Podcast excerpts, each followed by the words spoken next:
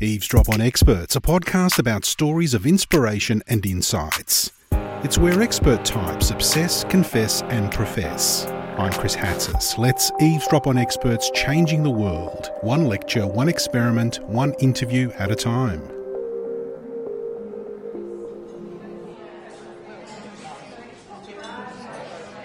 You're sitting in a cafe, having a coffee, using the free Wi-Fi. You're chatting and posting online to your various social media accounts. But where does that data go? Beyond our friends circle, who else is seeing our daily data habits? Does our social media define us, or is our identity in our bodies only? And what happens to that digital identity when we die? These ethical questions are being asked by us more each day. The answers are naturally complicated and ever-evolving. Luciano Floridi is the Professor of Philosophy and Ethics of Information at the University of Oxford. He was the special guest and keynote speaker for the Network Society Symposium here at the University of Melbourne in 2017. The keynote was entitled "The Green and the Blue, the Smart Deal for a Sustainable and Preferable Future." Our reporter, Dr. Andy Horvath, sat down with Luciano to talk about digital privacy, the ethics of data as identity, and the all-important question of whether robots will take over the world. Being an ethicist, your terrain is the digital world. Why do we need ethics in the digital sphere? So ethics is that area of inquiry where we start looking at what's right, what's wrong, what's the good thing to do, what's the bad thing to do. And, of course, we've been there for a long time. So you may wonder, do we really need something new? Don't we not know what's the right thing to do? Who should I be? Why should I do it? Well, the thing is that every now and then, life, history, human development pops up new issues that need a bit of a rethinking. So it's not that we don't have any framework, but how you apply that framework to the new challenges, the new problems, that's what ethics does today. So the new problems today, clearly around us, the digital. Privacy, for example, or who owns what? Am I being pushed and pulled when I'm on social media? Is anyone monitoring me? Is it good to have all this data circulating? Who's managing the benefit of all this? Well, these are all new ethical questions. Of course, we have old frameworks that are pretty robust, but how we apply them to the new challenges, that's the question. As human beings, we are online, sometimes we're offline, but you actually talk about us being on life. Explain that to us. The truth is, in many places, say Melbourne included, you never really go online and you never are entirely offline during the day. Of course, there are plenty of places in the world where people have never been on the internet and plenty of places where they are totally connected, checking their emails or WhatsApp, 24/7. But for most of us, say in Oxford or in Melbourne, New York, Tokyo or Rio de Janeiro, what happens is that we are in that sort of a mixed space where you are connected. For example, your mobile phone is sending you geographical location 24/7, and you're not really perceiving that. At the same time, you might be driving a car with a GPS telling you where to go, and that's also an online experience. But at the same time, you're walking down the street, you are driving a car, so that's also offline. So how do we square this? Well, by talking about this mixed space of on life, where we are experiencing both things at the same time.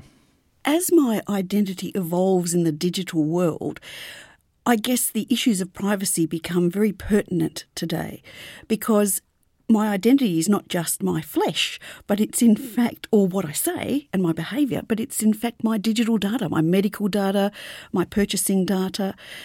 Is this why we need governance of the digital space? I think so. I mean, privacy has always been a big issue at any time, in any corner of the world. But the digital has brought that to the forefront, has made it really salient, important, significant because of the amount of data we can collect, the processing power we have to transform those data into information about an individual, tailoring information to that individual, profiling. So all of a sudden, it's a problem that touches me very closely. And as you said, what exactly are we talking about when we're talking about privacy? Well, let me simplify a lot by having two positions. One is more economy-oriented. My data, as in my car, my house, my shoes, I own them and I can do whatever I want, sell them or give them to someone for a little while and back again. The other one is more in terms of identity. My data as in my lungs, my liver, my eyes. They are mine as in they make me who I am. They are constituting of myself. Now, we're moving increasingly towards a my data in a constituting position as my organs, for example, and therefore the protection of privacy becomes the protection of myself. I heard you say that there are more dead people online by 2050 than there will be alive then. Yeah, so this is something that we tend to forget, but unfortunately we are all mortal, and now that we live on life increasingly, we spend an enormous amount of time online, on social media, and when people are no longer here, they pass away, their profiles remain behind. They are digital remains. Numbers and figures change depending on who is running them, but maybe 250, 2050 or 2060, but pretty soon, we will have more digital remains online than live profiles. What do we do with these digital remains? What kind of culture are we developing? We come from a long, long time, millennia of respect for human remains, of understanding what human dignity means also with the dead. We haven't quite caught up with the new challenges. This is something that we need to think about now because it's happening pretty quickly.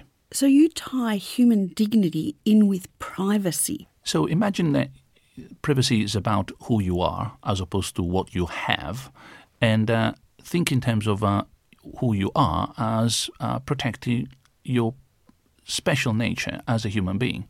It's not just about who you can become or the opportunities or means to an end, but it's drawing a line saying, look, some things just shouldn't happen. So we don't allow people to sell their organs, even if they are their own organs. We don't allow people to prostitute themselves, even if they have in charge of their body. Likewise, there are some information that constitute an individual that should be protected as we protect their identity. Now, in that respect, privacy, personal identity, human dignity. Human dignity is the preamble that supports the whole Declaration of Human Rights. It's left undefined for a reason, because we all understand what we're talking about, and any definition will be exclusive of some features. So we want to be as inclusive as possible, multicultural, in different societies. But we know what we're talking about, and that is the crucial foundational stone around which we want to build the rest of the edifice. Are various corporations already exploiting the digital data sets, and can we curb that in the future? So corporations have been in charge of running the digital world now for some time, and in a way that's a good thing. I mean, we needed that kind of market-oriented, entrepreneurial, daring sort of innovation that has made a huge difference for good. I would argue that they shouldn't be left alone, shall we say, and their position should be complemented by a socio-political approach. So I'm not saying that it's a bad idea to have all this corporate running the internet, for example, or social media or digital innovation. I'm saying that they shouldn't really be the only force, the only voice in town.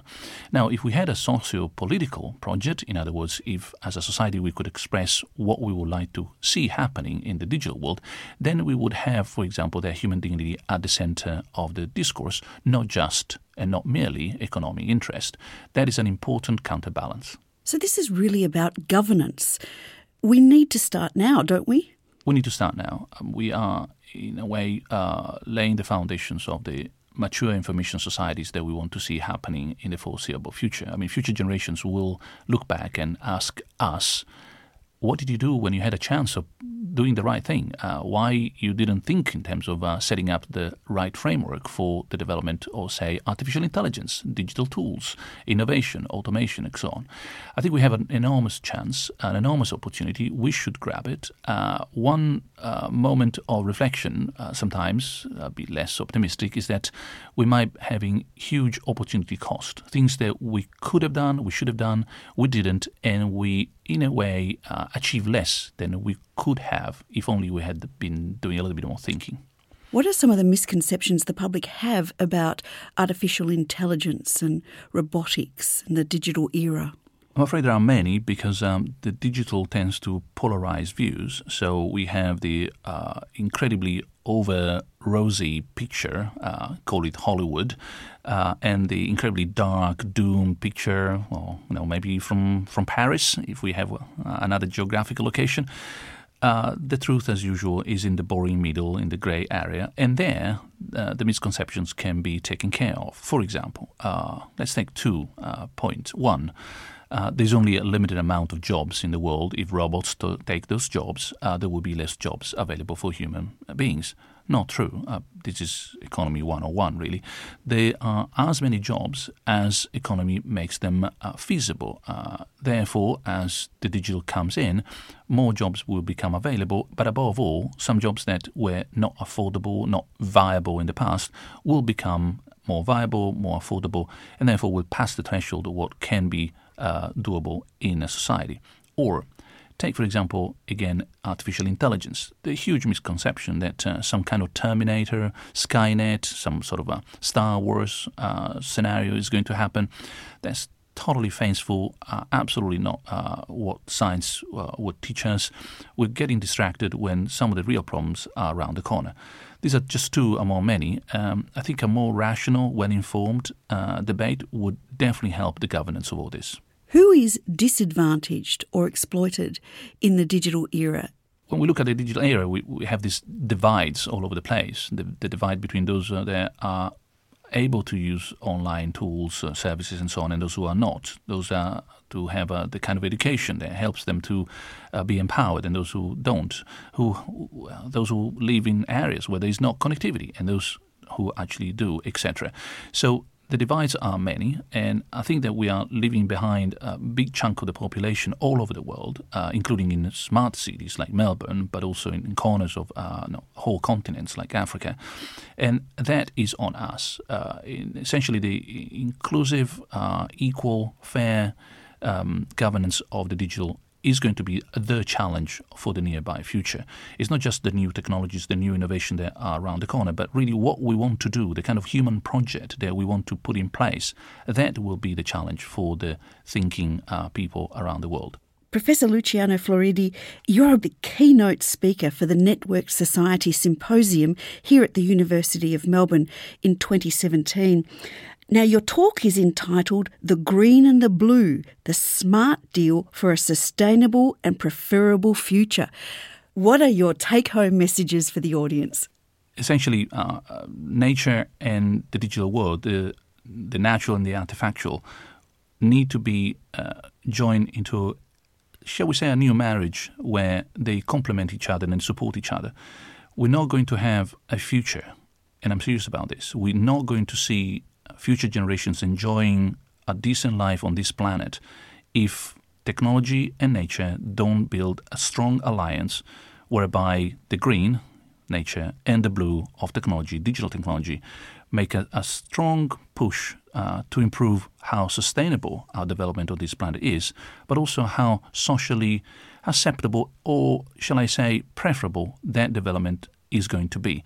So on the one hand, green economy, a green ecological approach to the world. We need to take care of the world. We need to stop consuming the world as if there were no tomorrow. At the same time, what forces can help us to do that? Well, technology, which is one of the greatest things that humanity has ever done in its own history, meaning that the digital technologies can help us to lower our impact on the world, improve how we use the world, and maybe let us think a little bit more about how beneficial to the world our development can be. Okay, you've got the microphone, Professor. Profess. If I can say maybe just one small thing in this huge development of amazing opportunities that we have today is let us focus a little bit more carefully on the sharing of the benefits that all this innovation is bringing about. We speak a lot about inequality, unfair world. It doesn't take much to put things straight and right again. That little much that is required is called politics, with capital P. It's the best thing that we can do to ourselves to make sure that the immense opportunities that we are developing are to the advantage of as many people and as long as possible in terms of future impact as we can.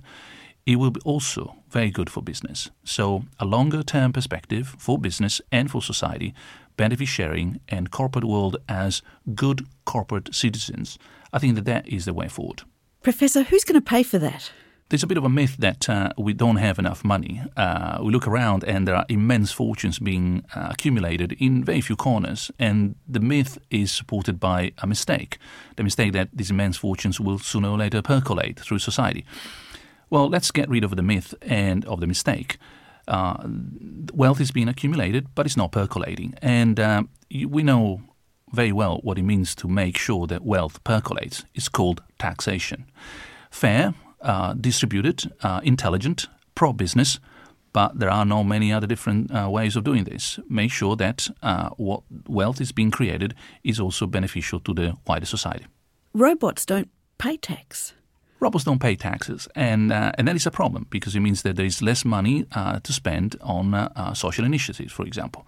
But corporate world that takes advantage of robots makes higher profits and therefore can provide more in terms of supporting society at large. Now, of course, I'm not supporting some kind of extreme left-wing appropriation of wealth, etc. That is very far from what I'm suggesting. But say one more socially oriented, maybe Scandinavian approach to what it means to live in a decent society, well, that's a good idea. Let me give you one example to be concrete. Norway is the only country in the world that has a social-political approach to oil. And when we talk about data being the next oil, maybe we should look at Norway as the proper place where that oil has been properly exploited to the benefit of the most, rather than just a few companies. Can you explain the Norway model? The Norway model is a great example of how you can, in a mixed economy between, say, the social, the political, the government and the good business, can lead to profit which is socially preferable, essentially sustainable. In Norway, oil is, I'm oversimplifying, but the point should be sufficiently clear, is owned by the Norwegians, meaning that the company that runs the oil business is a mix between government and business. Now, as I said, I'm oversimplifying. Things are legally quite complex, but the point is quite simple. The profit of having oil in your nation goes back into, to some extent, the pockets of the Norwegians and future generations. It's handled very carefully in order to avoid inflation, for example, as it has happened in many other countries, say in South America. So it's an intelligent, well-informed, economically viable, sustainable exploitation of resources. Now, transfer that to, for example, large data sets. Governments are sitting on immense quantities of data, which are probably very useful economically. Should we just open that to any company whatsoever? Well, that's the transparency. That's a good thing. At the same time, who will be able to take advantage of large data sets if not the usual suspects?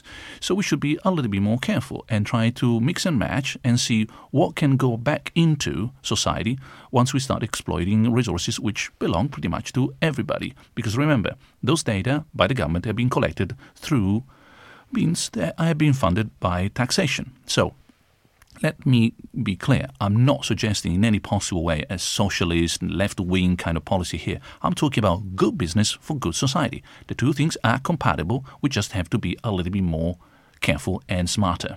Just going back to robots, is there such a thing as robot dignity? We need to remember that robots are essentially tools in the hands of human beings. Of course, we speak about autonomy, machine learning, independence in terms of decisions, but let us not forget that if there is any problem behind what robots do or will do, it will be a human problem. What I'm worried about are not the robots and therefore their dignity. I'm worried about the human development and use of robots when done in the wrong way. So, robots' dignity, it will be like the dignity of my fridge. I don't think so. Professor, it's an absolute inspiration to meet you. Thank you. Thank you. Thanks to Professor Luciano Floridi, Professor of Philosophy and Ethics of Information at the University of Oxford. And thanks to our reporter, Dr. Andy Horvath. Thanks also to Kate Murray from the Network Society Institute. Eavesdrop on Experts, Stories of Inspiration and Insights was made possible by the University of Melbourne. This episode was recorded on October 25, 2017. You'll find a full transcript on the Pursuit website. Audio engineering by Gavin Neighbour. Co-production by Dr. Andy Horvath and Sylvie Van Wall. Eavesdrop on Experts is licensed under Creative Commons, copyright 2018, the University of Melbourne. I'm Chris Hatzis, producer and editor. Join us again next time for another Eavesdrop on Experts.